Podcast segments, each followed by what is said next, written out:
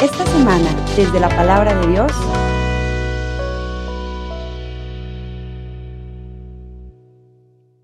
En aquel tiempo se acercaron a Jesús unos fariseos y le preguntaron para ponerlo a prueba, ¿le es lícito a un hombre divorciarse de su esposa? Él les respondió, ¿qué les prescribió Moisés? Ellos contestaron, Moisés nos permitió el divorcio mediante la entrega de un acta de divorcio a la esposa. Jesús les dijo, Moisés prescribió esto debido a la dureza del corazón de ustedes, pero desde el principio, al crearlos, Dios los hizo hombre y mujer. Por eso dejará el hombre a su padre y a su madre y se unirá a su esposa, y serán los dos una sola cosa, de modo que ya no son dos, sino una sola cosa. Por eso, lo que Dios unió, que no lo separe el hombre. Ya en casa, los discípulos le volvieron a preguntar sobre el asunto. Jesús les dijo, si uno se divorcia de su esposa y se casa con otra, comete adulterio contra la primera. Y si ella se divorcia de su marido y se casa con otro, comete adulterio.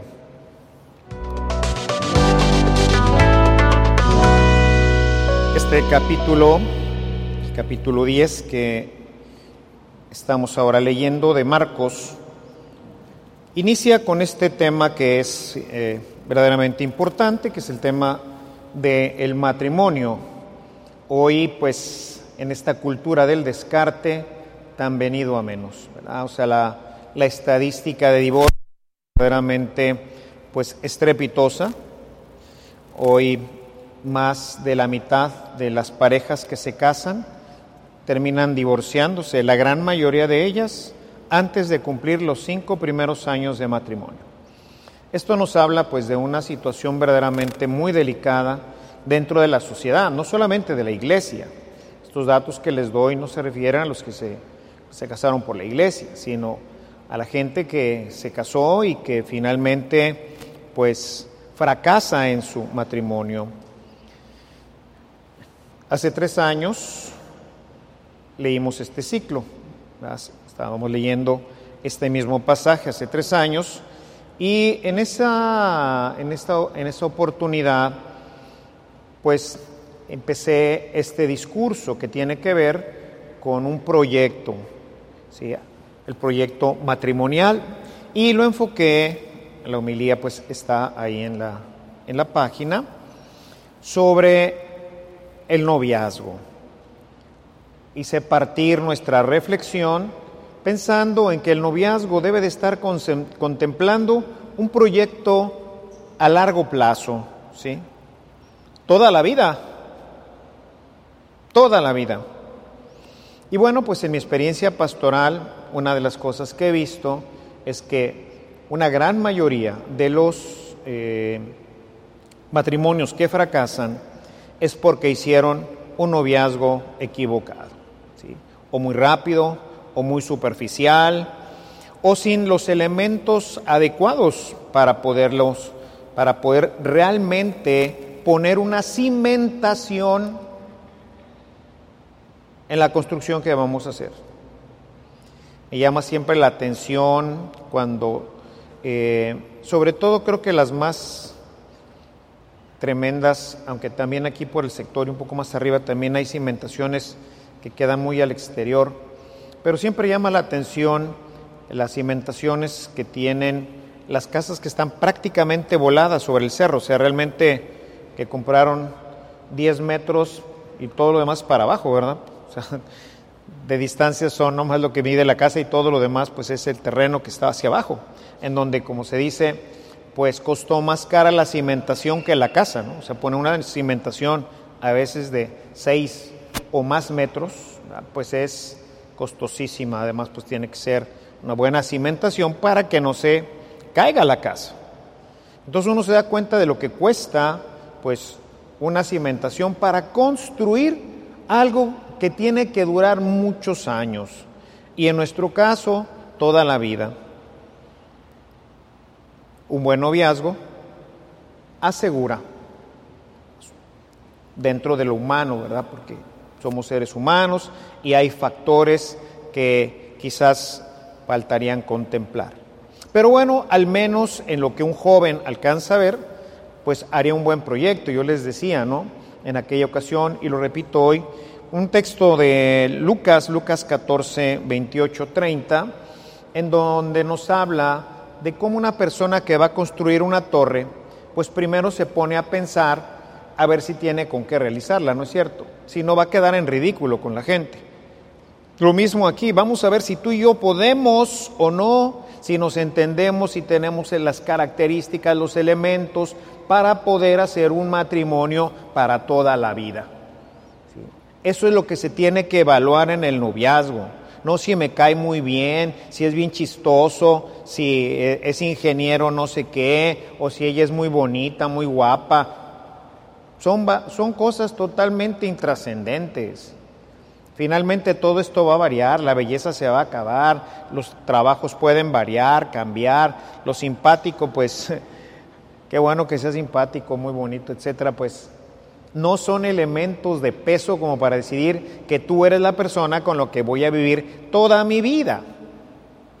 Y bueno, pues en la homilía del ciclo pasado les di cinco elementos que considero que pueden ayudarles a los novios a hacer un buen proyecto y a revisar algunas áreas de la vida del noviazgo para ver si más o menos cuadra o no cuadra nuestro proyecto. Ahora quisiera ya tomar el tema matrimonial. Y la primera idea que quisiera proponerles la tomamos de Lucas. Lucas en el capítulo 9, en el versículo 51, dice que Jesús tomó la decisión irrevocable. Tomó la decisión irrevocable de cumplir la voluntad de Dios, de ajustarse a un proyecto. Dice, y emprendió el camino hacia Jerusalén. Es decir, no habría nada ni nadie que pudiera convencerlo, disuadirlo, para que no cumpliera la voluntad de Dios, para que no realizara este proyecto. Era un proyecto que terminaba en la resurrección, pero que pasaba por la cruz. La decisión irrevocable. A mí me llama la atención Ahora pues ya no estoy dentro tanto del área pastoral, ¿verdad? Estoy más bien, como saben, ocupado de otros proyectos. Pero desarrollé las pláticas que están en internet ahorita, ahí en el sitio que, dirijo, en Opción Activa, las pláticas para los chicos que se van, que se van a casar. Y dentro de la plática que yo les daba, era la plática inicial, no faltaba uno de los, de los, novios que preguntara, Padre, ¿y si fracasamos, qué hacemos? Todavía no se casa. Y ya está viendo cuál es la puerta de salida. No hay puerta de salida. No hay plan B. Por eso ya llegué aquí y ya estoy convencido de que esta es la mujer que amo para toda la vida. Es el hombre que amo para toda la vida, no hay plan B. Y entonces llegan al matrimonio, pero no llegan con la decisión tomada, completa. Irrevocablemente, quiero vivir contigo toda mi vida. Te amo. Hoy la palabra te amo es una palabra tan trapeada, llevada de aquí para allá, tan vulgarizada, que no tiene ya el sentido ni de compromiso y mucho menos de permanencia.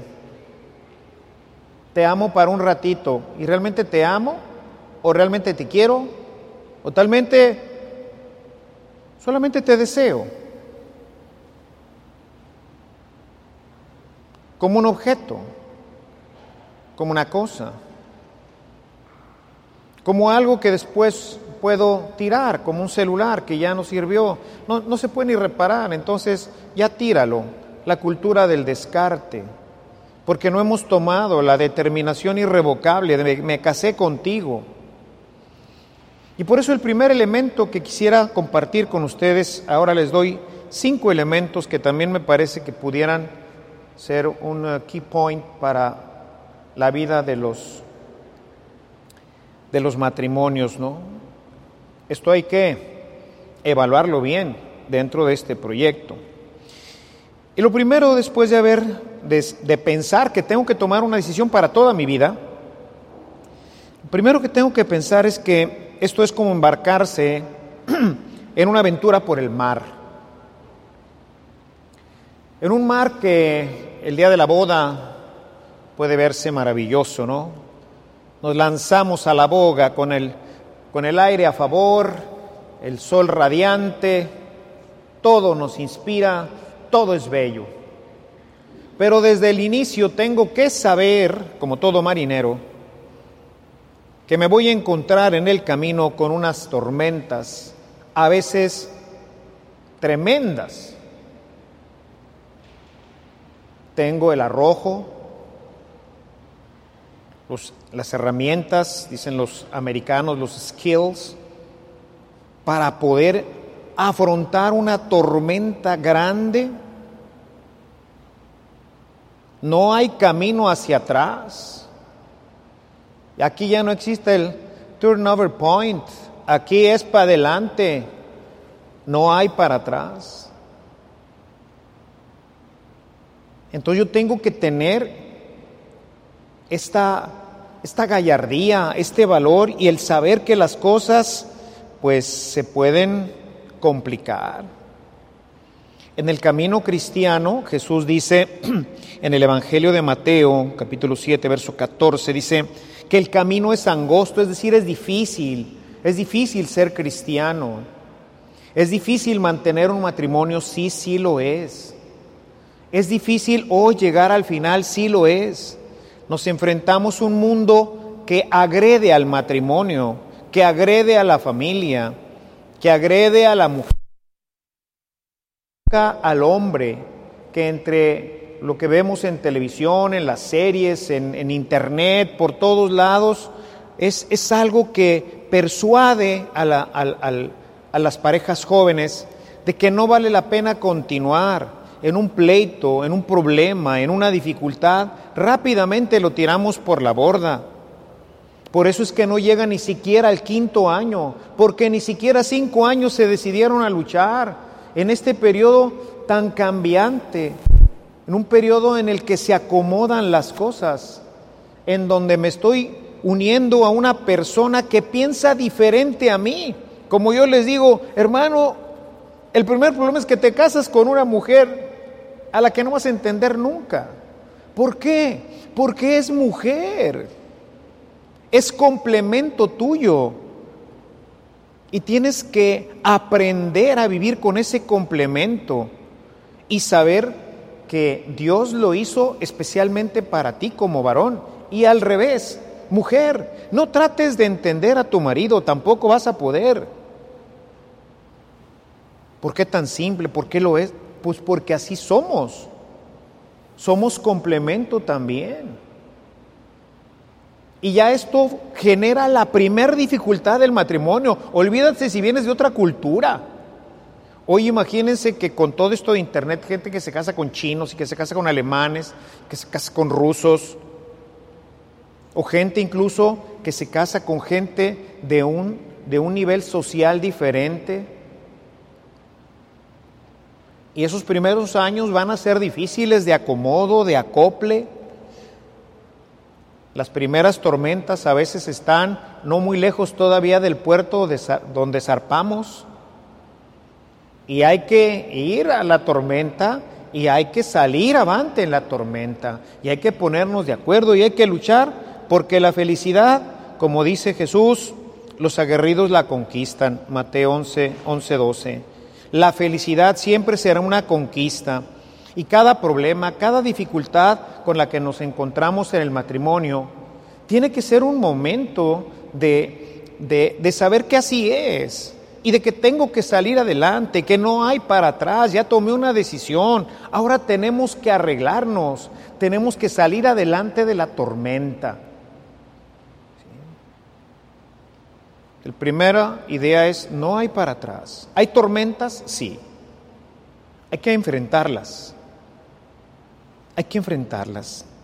Segundo elemento es que, pues, dado que hay tormentas, pues necesito ayuda para poderlas para poderlas librar. Pero en esta ayuda que voy a dar, tengo que reconocer que para ponernos de acuerdo necesitamos sacrificarnos. No se puede hacer un matrimonio si yo entro pensando en que esto es un parque de diversiones. No, hermanos. Esto es verdaderamente una travesía que requiere esfuerzo y que va a requerir mucho sacrificio. Las parejas que han durado 10 años, 20 años, celebraba el día de ayer un matrimonio, un aniversario de 50 años. Una hermosa pareja, una hermosa familia. Y les decía cosas semejantes, han sido 50 años de lucha, de trabajo juntos, de renuncias a tantas cosas, de uno y del otro. ¿Por qué? porque yo quiero ir al cine y ella quiere ir al teatro, porque yo me quiero dormir temprano y ella quiere ver un rato la televisión juntos, porque, porque así, es, es, así es la convivencia, exige de parte de nosotros el sacrificio. Y por eso Pablo, en su carta a los Efesios, en el capítulo 5, nos habla de esta parte sacrificial así como Cristo se entregó por la iglesia, muriendo por ella, lo refiere ella, eh, San Pablo, al varón, pero todos tenemos en, este, en esta situación que morir. Ciertamente el varón, les he comentado en algunas ocasiones, somos más egoístas y nos hemos metido mucho a través de todo el machismo que se ha desarrollado en nuestro mundo, que nosotros somos los que tenemos que, pues, finalmente decir, pues es así, al final sí, porque a ti te encargaron la familia y si fracasa, tú tienes gran parte de la culpa del fracaso, porque no supiste negociarlo, porque te impusiste, porque no tomaste en cuenta la opinión de tu esposa. Morir, ceder, negociar. Les digo a las parejas, no siempre van a poderlo hacer en el primer encuentro. Hay, hay temas delicados, hay temas que requieren análisis de parte de los dos. Y necesitan ponerse de acuerdo. Y a lo mejor en uno será 50-50, 50 y 50, ¿verdad? En otro será 80-20. pero no podemos entrar a un matrimonio si en este tema no es negociable. Ya no vamos a ir a misa cuando nos casemos, eso no es negociable. No hay 50 y 80 y 40 y 20, no. No es negociable, no nos podemos casar. ¿Por qué? Porque en esto no nos vamos a poder poner de acuerdo. Y si no nos vamos a poner de acuerdo, entonces no puede haber matrimonio. Desde que entro, estoy tomando una decisión para toda la vida. Tengo que ver si la otra persona estará de acuerdo en negociar. En el noviazgo vemos lo que no es negociable. Habrá cosas que no son negociables, pero no son importantes para mí. Pero hay otras, hay otras que no. Y no estoy dispuesto a renunciar a mi fe, no estoy dispuesto a renunciar a ya no ver más a mis papás porque no me cayeron bien. No sé, cosas que pasan. Pero finalmente necesito saber que esto requiere de sacrificio y que hay que amar, como dice nuestro Señor en Juan 15, 12, 13, como Él nos amó, con un amor sacrificado. Mi amor por ella, mi amor por Él, tiene que ser un amor que esté dispuesto a sacrificar Sacrifico ir al cine, sacrifico, no sé, Ustedes lo saben, todas las parejas que están aquí. Y no se trata de sacrificar, bueno, está bien, que se haga como tú dices. Eso no llegó a ninguna parte. Ahí no hay amor.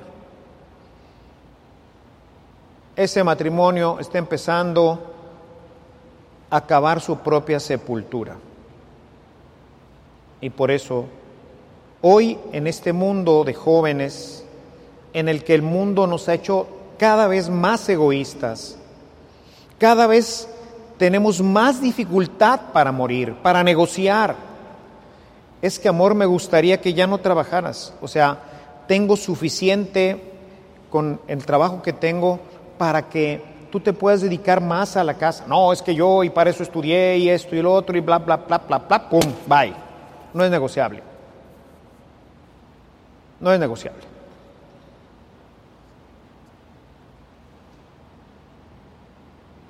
Problemas que se quedan abiertos.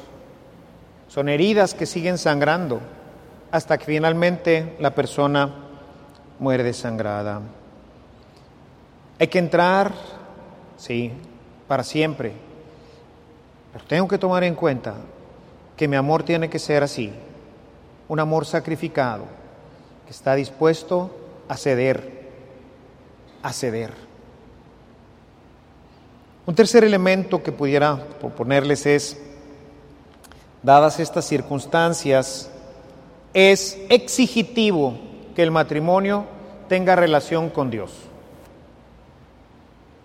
Dice claramente Jesús, Juan 15:5, sin mí nada pueden hacer. Hoy una gran cantidad de parejas se casan, no viven en gracia, no comulgan con frecuencia, no se confiesan con frecuencia, ni siquiera a veces van a misa.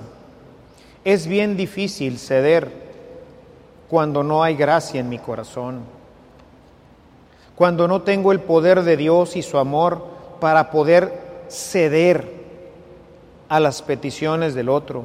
Complacer a mi pareja, complacer a mi esposo o a mi esposa, siempre me va a costar trabajo, a veces más, a veces menos.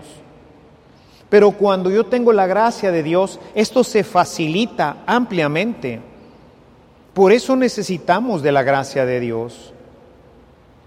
Por eso necesitamos a Dios en nuestra vida como parte esencial de ella sin Dios tenemos muchas, muchas posibilidades de fracasar. Y fracasar no quiere decir incluso el divorcio.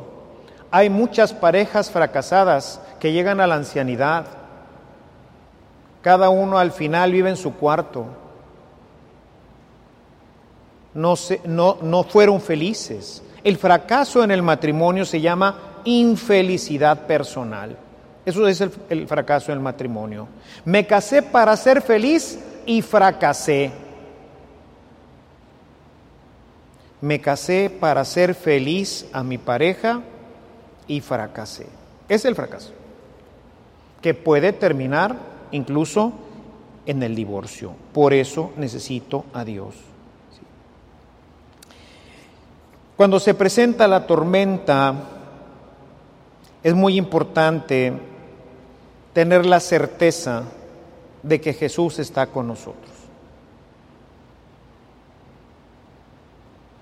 Hay tormentas en las que se sacude la casa, cuestiones económicas, problemas con los hijos, en fin.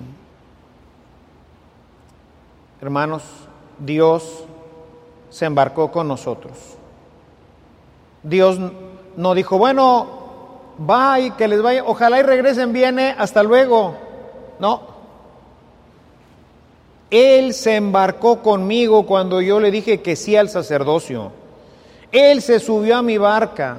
Y por eso mi frase, el versículo que yo escogí, está tomado del apóstol Pablo y dice, sé en quién he puesto mi confianza, sé que no me va a abandonar en medio de la en medio de la batalla, en medio de la tempestad. Yo también, los sacerdotes también tenemos tempestades y a veces tempestades grandes.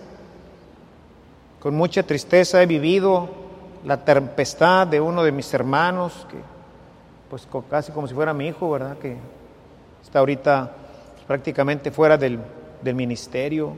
Se enfrentó una tormenta y no salió de ella. Dios se embarca conmigo, Dios se embarca con ustedes. Ahí está. Los apóstoles pensaron que no estaba, que Jesús estaba durmiendo plácidamente. Mateo 8, 25, 27. Señor, nos hundimos. Calma, aquí estoy. Aquí estoy. ¿Qué necesitamos? Dice en ese momento. Agarrar firme el timón. Vámonos. Un año más, dos años más, vamos a ver qué pasa. Vamos a seguir la ruta que nos trazamos. ¿Cómo que ya se acabó? No, agarra el timón. Decía Santa Teresa de Jesús, en un momento de crisis, no mudar. No mudar. Tenemos que aprender, como dicen los salmos, dos salmos que les doy, Salmo 27, verso 14 y el Salmo 37, los versículos 4 y 7. Espera en el Señor. Wait. Espera. Agarra el timón. Agarra los remos. Órale, vamos a darle. Vamos a buscar ayuda para nuestro hijo, para nuestro matrimonio, para la situación económica, para hacernos fuertes el uno al otro. Amor, vamos a salir adelante. No tenemos por qué fracasar. Dios está con nosotros, sobre todo cuando tú has sido fiel, cuando tú vienes a misa, te confiesas, comulgas, lees la escritura, llevas una relación con Él. Yo te puedo asegurar que no vas a fracasar. Porque Dios va contigo, Dios va en tu barca y no se va a hundir contigo por el amor de Dios. No va a permitir que tu barca se hunda. Nunca. Se metieron a la tormenta, sí. Los apóstoles no buscaron la tormenta, les agarró la tormenta en el camino. Nadie esperaba que el hijo viniera con un problema en su médula.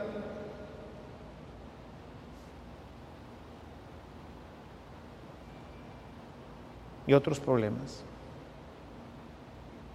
Agarra el timón, confía en Dios, espera en Él y verás que sales adelante. Y finalmente, mis hermanos, el quinto elemento es no perder las prioridades. Dios y mi pareja, mis hijos, trabajo, familia. Después de Dios, solo ella. Después de Dios, solo Él. Esa es la prioridad. Darnos tiempo para nuestras parejas, hermanos. Darle tiempo al amado, a la amada. Hoy vivimos en una total separación. No salimos juntos, no viajamos juntos, no vacacionamos juntos. ¿Cuándo fue la última vez que salieron solos tú y tu esposa a cenar, a comer, que se fueron solos de vacaciones algunos días.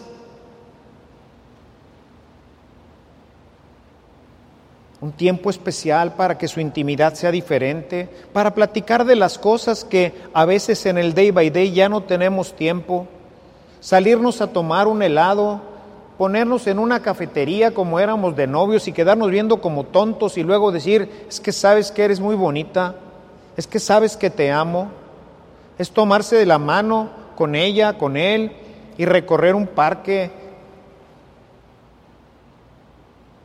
La prioridad no son los hijos.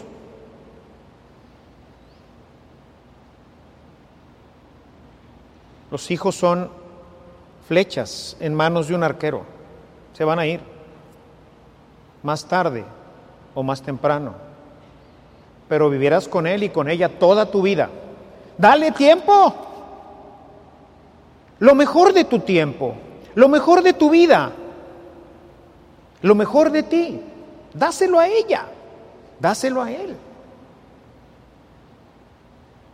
No pierdan las prioridades. Recuerden el texto de hoy, Génesis capítulo 2, verso 18. Ella y él son tu ayuda, son tu complemento perfecto, no son los hijos ni tus papás. Es ella tu complemento. Dale tiempo, tómate un helado con ella, mándale una florecita, un mensaje. La relación es con ella. Esto no quiere decir que con los demás no, por eso decía, bueno, Dios, sí, Dios, qué bueno. Pero luego ella o él. Vas a vivir toda la vida, has tomado una decisión de vivir toda la vida con esta persona. Por eso, sí, lo que Dios unió, que no lo separe la televisión, que no lo separe los amigos, que no lo separe el fútbol, que no lo separe nada. Es verdad que hay que darle espacio a cada uno, pues le gusta el fútbol, pues le decía el otro de una pareja, pues dale chance, porque dice, siempre le digo y me pone cara. ¿Y cuándo se lo dices? No, pues es que está viendo el fútbol. Pues déjalo ver el fútbol y echase un par de cervezas, hombre. Y luego en la noche váyanse a tomar un, un café, cenen juntos y platiquen. ¿Quieres platicar y que te diga cuando tú estás viendo la serie? Pues tampoco vas a querer. Vas a estar, ah, sí, sí. Sí, hasta que te arte y dices, órale, ya padre, ¿no? Ah, así no jala. Si hay espacios, pero hay espacios para la pareja. Tu prioridad que siempre sea ella, que tu prioridad siempre sea él. Todo lo demás, tercero, cuarto, quinto, sexto lugar. Dios y mi pareja. Creo yo, hermanos, que si tomamos en cuenta estos cinco aspectos, cuando se toma la decisión de para toda la vida, es imposible fracasar. Y entonces comprendemos por qué mi familia, particularmente mi hogar, particularmente mi esposa, mi matrimonio, es el espacio perfecto para ser feliz. Al final del camino podré decir, fui feliz. Fui feliz contigo. Disfruté mi vida contigo hasta el último momento, hasta el último aliento que Dios me regaló. Sí podemos tener estos matrimonios, hermanos. Es un proyecto de Dios, no es nuestro. Es un proyecto de Dios para ustedes, para mí mismo, en mi sacerdocio. Basta que lo vivamos conforme a su proyecto y nuestras vidas están garantizadas que caminarán siempre hacia la felicidad. Incluyamos a Dios en nuestro camino, busquemos vivir nuestra vida con Él y nuestra vida caminará siempre hacia la felicidad. Alabado sea Jesucristo. Este servicio llegó hasta ti gracias a la aportación económica de nuestros suscriptores. Si deseas formar parte de esta gran obra de evangelización, agradeceremos cualquier aportación que salga de tu corazón. También te invitamos a visitar nuestro centro de evangelización en línea, en donde encontrarás de forma gratuita una diversidad de material para tu crecimiento espiritual o el de tus grupos apostólicos. Que el amor de Cristo y la ternura de María reinen por siempre en tu corazón. Hasta la próxima.